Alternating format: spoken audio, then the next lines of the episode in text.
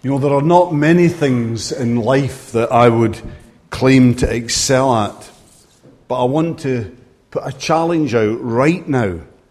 I don't believe that there is anybody here who's better at getting lost than I am. I can get lost anywhere. I've been lost in many, many places, including Shetland when we lived there. And let me tell you, that does take some doing. One memory about this, though, that really sticks out in my mind is even earlier than this. It was when my son Daniel was 3 years old, and he's 30 now, so that tells you. And we were living in Irvine Newtown. Elaine, obviously feeling for some reason that we needed some exercise, sent us out to the shop together. On the way back, I realised I was totally lost. So I said to Daniel, in desperation, something along the lines of, "Son, let's play a game. Let's just pretend that you're the dad and I'm the boy. And you show me the way home." He did it. He took me right home. Little did those looking on that day realised that it was actually the big one who was holding on to the little one's hand. But apart from human assistance, particularly from Elaine, what's helped me most when I've been lost, confused, and often increasingly concerned? Well, it used to be maps, although I'm not the best of map readers either, so that could be a problem. But now, it's sat-nav. I love it. It's not foolproof, as I've literally proved, because sometimes I turn too early, other times I turn too late, and sometimes I just totally ignore what that woman's saying to me. But step by step, you know, it takes you where you need to go. However, for sat-nav to be able to work properly, there are certain things that have to be given, aren't there? Set, immovable. North, south, west, east. We need to know where these are. Now, what a mess would be in them if, say, these things kept on changing daily. If Theresa May or Nicola Sturgeon set the points of the compass every day. Now, just imagine they both decided to do it and set the compass differently from one another, which I think would definitely happen. What a mess would be in. I mean, we could set off, as I used to regularly, travelling north from Aberdeen to Shetland, and we might end up in the south of France. What a disaster. Anyway, seriously though, we would be in a mess, we'd be in a muddle, we would soon be totally lost and confused. Well, you know, in the area of morals, in the area of morality, this is largely what has happened in our society.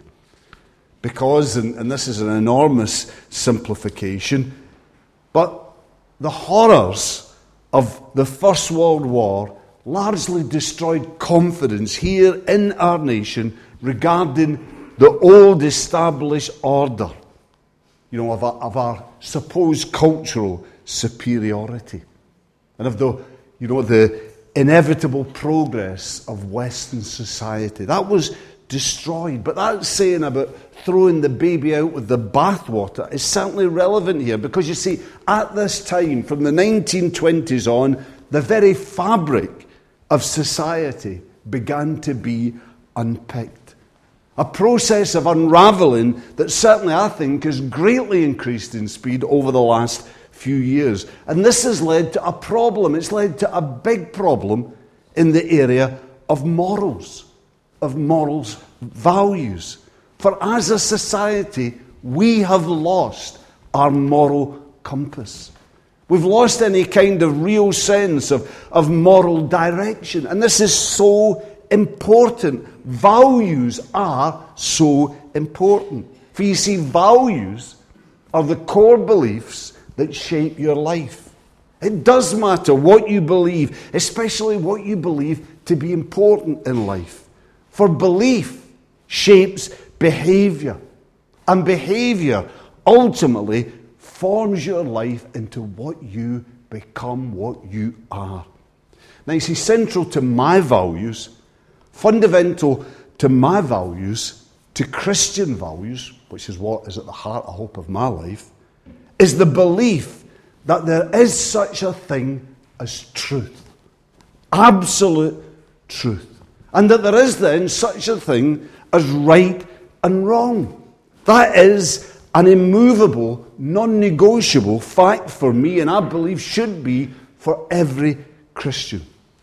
But you see, that's not been the case in our society in recent years, recent decades. Now, the old value system, the biblical value system, because that's what it was based on, has largely been rubbished and is ignored.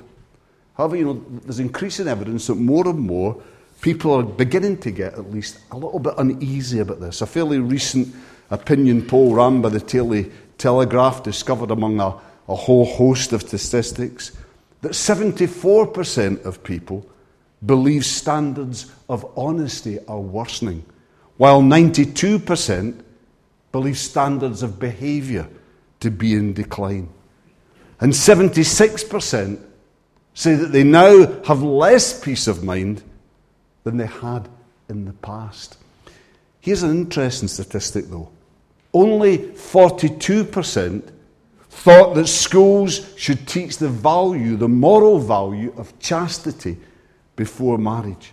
And 47% didn't want the value of chastity, faithfulness, to be held up at all any longer. You see, people want morality, but they want to pick and choose. And there's something even more interesting, I think, than that. 71% of people wanted schools to still teach Christian values, but only 46% wanted them to also teach Christian doctrine. So you see, many people want morality, but they want morality without God. The penny still hasn't quite dropped yet that is actually a real root problem. T.S. Eliot once said that ours has become the first society to attempt to live without God. And that was a few years ago, many years ago. Well, I just say to you, read your papers.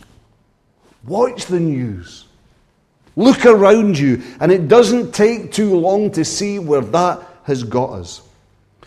But having said all this, what I want to now attempt to do is substantiate it and explore it and dig beneath the surface and draw out something of its implications. So what we're going to do now is look this morning at first the cause of moral decline, then the cost of moral decline, and finally the cure for moral decline. So, okay, point one then. What is the cause of our moral decline? Well, let me put it as briefly as I can. It's truth decay. Yes, not tooth decay. It's truth decay. The fact that we no longer really value truth, absolute truth, in our society, in the way that we used to, in the way I believe that we should do. Now, what matters today is convenience. Is it easy? And pragmatism, the practicalities, does it work? People today so often either don't care if something is right and true, or many even doubt actually if there is such a thing as truth. Rather, if something in the here and now is easy and convenient, and if it seems to deliver instant gratification, well, that's good enough. We don't need to look any further. That's how superficial we've become. Now, this is a big shift, certainly from 60, 50, 40 years ago, and definitely from 100 years ago. Then people seemed to know what was right, wrong, and true. There was widespread agreement right across society in regard to these things. Well, so what happened? What went wrong? Well, in the aftermath of the First World War, when, remember, we said people lost confidence in the old order. At that time then, society fell basically for three destructive philosophies to replace that old truth. The first one was individualism. I've got to live for myself. Only I can be the standard for my life. Only I can be the judge of what's right, wrong, true. That kind of outlook. Now, the defining cry of this philosophy is, and wait for it here, I'm sure you've heard it, I've got to do what's best for me. You know, I've lost count of the number of times I've heard or read of that or something similar used in recent years to try and justify what actually is outright selfishness. In recent years, personally, I've known of at least 2 mothers with young children running away with somebody, abandoning these children, and then saying, I've got to do what's best for me. If I'm happy, they'll be happy. Really? No.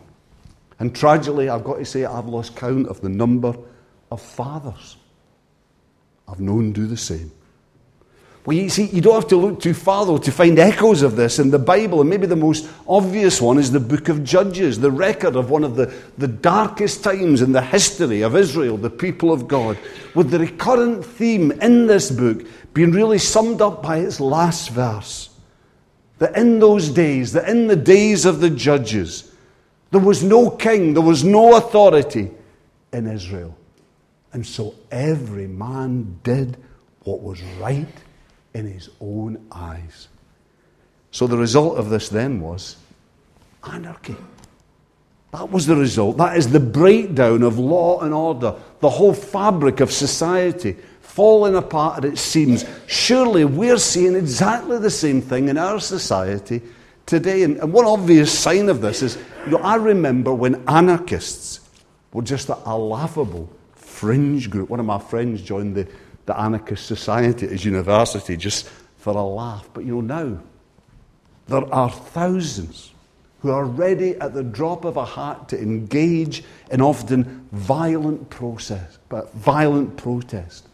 And the image that they've adopted being that Guy Fawkes mask, you know, with the exaggerated smile, the red cheeks, the upturned moustache. Now, I want to say, I'm not saying that there aren't at times reason for protest of what goes on in our world. Definitely is. But the way that they protest, the violence they use, the aims of their protest, and the growing numbers ready to engage in this, I think, is disturbing. You see, they want to end the rule of law and order, society as we know it. And besides this kind of thought-out commitment in this way, well, I remember I once worked in Edinburgh, in Wester Hailes, in an inner-city housing estate. And let me tell you, many of the up-and-coming generation knew little and cared even less about law and order. Right and wrong for them was doing what they as individuals wanted to do. Wrong was getting caught. Looking forward into the future, I think, is a fearful thing. So the first destructive philosophy our society fell for was individualism. The second was secularism. And this can be summed up by the phrase, God is unnecessary. We don't need God. What this is about, effectively, is about pushing God to the fringes of life at best. Making God, if you like, a kind of Sunday thing, and just living the rest of your life the way that we want. Restricting God's influence to within the walls of church buildings and within the time frame of church services. Where there's a kind of belief in God, maybe, but where life is lived as if we don't need him. And where, certainly, he's not allowed to interfere in life, and where if we say that he is, we're written off as fanatics and extremists. So in the last 40 or 50 years or so, we've seen an ever-accelerating process of removing God from our laws, from our schools, from our ethics, from the media, etc., etc. Just one example.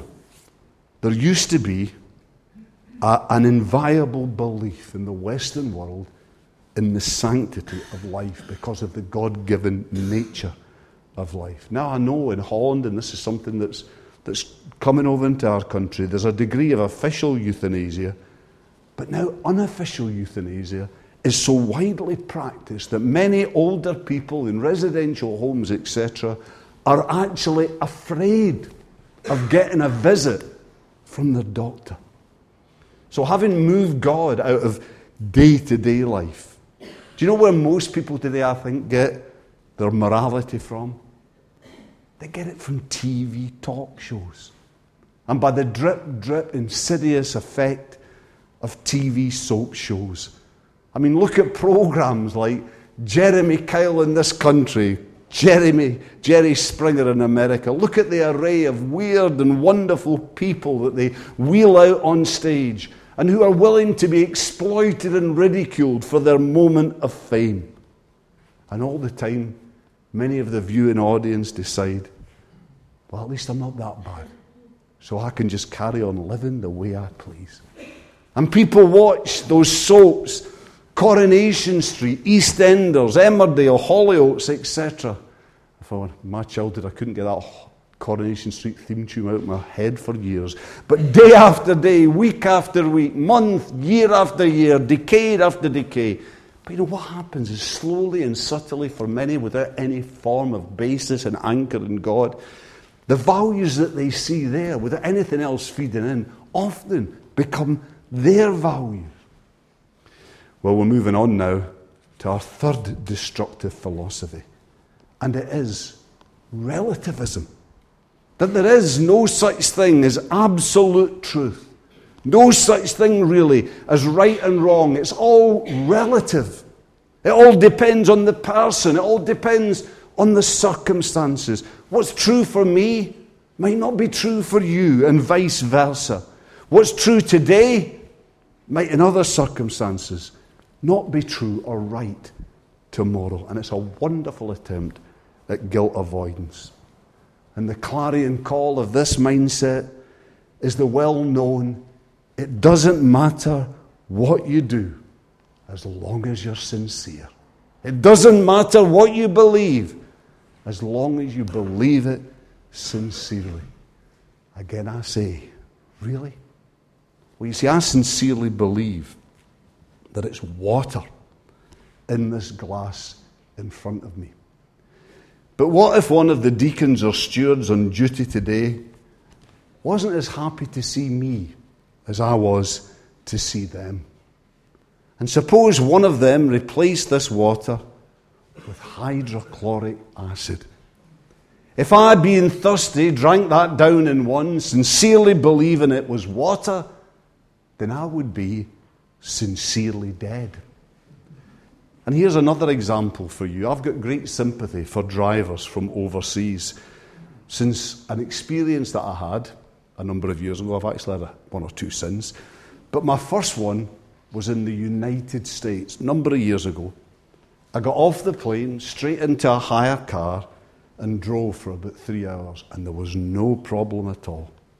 But it was night, and it was time to go for a meal and to go to where we were going to be staying for the night.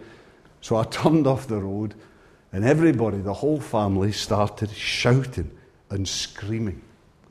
A bit disturbed and confused, because it was usually only Elaine that screamed when I was driving. I panicked and drew up on a grass verge on the slip road at the side of the road we were on. "What's wrong?" I shouted. Everyone shouted back at me, "What's wrong? You were on the wrong side of the road. That's what's wrong." What's wrong? It was true, you see. I'd automatically gone to the left-hand side. A cold shiver, I want to say, ran down my spine. And looking across the road, a young African-American man had been coming out of a restaurant while all this was on. If there was a shiver down my spine, there was certainly one down his. His chin was literally bouncing off the pavement. Now, you see, I sincerely believed I was on the right side of the road. But suppose someone had been driving towards me and they'd swerved, opened the window and shouted out at me, "You're on the wrong side of the road." Would it have helped if I'd shouted out, "Well, maybe for you, but it's the right side for me"? No, it wouldn't help. It wouldn't, because truth is not relative. It's not wide open. Real truth is not able to mean different things to different people. No, truth is usually narrow and defined. But you know what is most valued, though, in this kind of society, this climate of relativism? I'm sure you do know. It's tolerance. It's the big thing. It's the greatest thing to be in our society today. That's true, isn't it? Tolerance. Everybody says you've got to be tolerant. And to tell the truth, to tell the real truth, well, often that's viewed as judgmental. And that's the worst label of all in our society, to be narrow. But I want to say to you, that's just not so. It's not judgmental to tell the truth. No, it's kind to tell the truth, even when the truth hurts, even when the truth is hard to hear. So long as we tell the truth from a heart of love, how can it be unloving to show someone what's wrong and to point them back on the right way again? Brother, I want to say it's those who tell you whatever's best for you, dear, whatever makes you happy. It's those who say that when what you're doing either in the short term or the long term will cause disaster to you and to those around you. It's they who are actually being unloving. But for me, what really underlines the sinister nature of all of this is the way that the definition of tolerance has subtly been changed in recent years. You see, tolerance used to mean, I will respect you. I will treat you with dignity, even if I violently disagree with you, strongly disagree with you. The Bible teaches tolerance of that kind.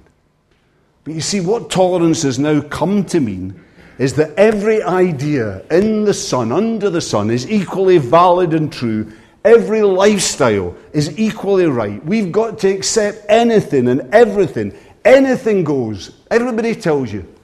We've got to be open-minded. Let me tell you again that I think it's possible to be so open-minded that your brains can fall out. But that, though, in my opinion, is the cause of our moral decline. Because as a society, we've fallen for individualism, secularism, and relativism. And we've pushed God to the one side. What's the cost, though, of this moral decline? We're going to look at this much more briefly because it's been touched on me already, and because also it's really so obvious all around us. I don't think you need a lot of help from me to see this. But remember that quote by T.S. Eliot that I shared with you at the beginning, that we're the first generation to try to live without God. Remember that? Well, listen to this follow-on quote from Rob Warner. He says, the abandonment of an absolute deity leads in time to the abandonment of moral absolutes and the gradual decay of a moral consensus. There can be no final sense of right and wrong, good and evil, without an absolute reference point from which this moral framework is derived. That's his definition. The Bible puts it like this in Proverbs 29:18. That where there is ignorance of God, when a society abandons God, then crime runs wild. And here are some frightening statistics that I found, this time from the United States, but that I'm sure have got great relevance for us. And it's this, that in the next 30 minutes in the United States, 228 children will be beaten or abused. 57 will run away from home, 20 will attempt suicide. And also in the next 30 minutes, every 30 minutes, 285 will be victims of a broken home. We could go on, but we won't.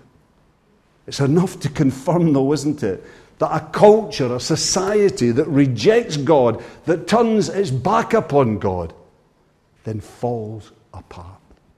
Values get lost. Even at times, values get turned on their head. Right becomes wrong. Perversion becomes an expression of sophistication. I mean, here's a thought. We live in a land where increasingly the elite, as they see themselves, the politically correct, are telling us, or they have been telling us for a long time, that marriage is now out of date. But so often it's these same people who are promoting homosexual marriage, gay marriage. I want to say, work that out for me. I'm not making a moral judgment, but work that out. So as a nation, we're in a bad place. We are. And unless something is done about it, things are only, I believe, going to get worse. Isaiah 5:20 tells us basically that destruction is certain for those who say good is evil and evil good. So what then can we do? What finally is the cure for our moral decline? How can we go about putting morality back into our society? Well, Psalm 11:3 says that when the foundations are being destroyed, what can the righteous do? Well, the answer's pretty obvious, isn't it? That we've got to seek to rebuild the foundation. We've got to do our bit. We've got to rebuild at the foundation level in our lives, in our church, and then on from that into the community. For once we've got ourselves right, then we can move on to there. And we need to rebuild the foundation. I believe with the foundation. We need to rebuild, I believe, with God. Now, why do I say that? And what do I mean by that? Well, because the ultimate expression of truth, of righteousness, of goodness is God. That's why. Because all truth, all righteousness, all goodness ultimately springs from him, whether that's acknowledged or not. So what makes something wrong at heart is when at its root it's anti-God, it's against God. What makes something right is when it's of God. For example, God is honest. So when we are honest, it's right. When we're dishonest, it's wrong. You see, when we are different from the character of God, our Creator, that's wrong. When we are like, though, when we are in line with the character of God, our Creator, then that's right. And where do we best discover the character of God and the demands of that character? Surely, ultimately, in the Word of God. That's where.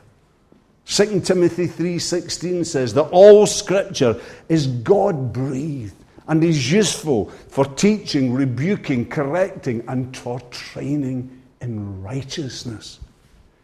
You see, we need to get back as God's people to real obedience to the Word of God. Not just living the way we've always lived, not just doing it the way we've always done it or seen it done. No, we have got to get back to real, radical obedience to the Word of God.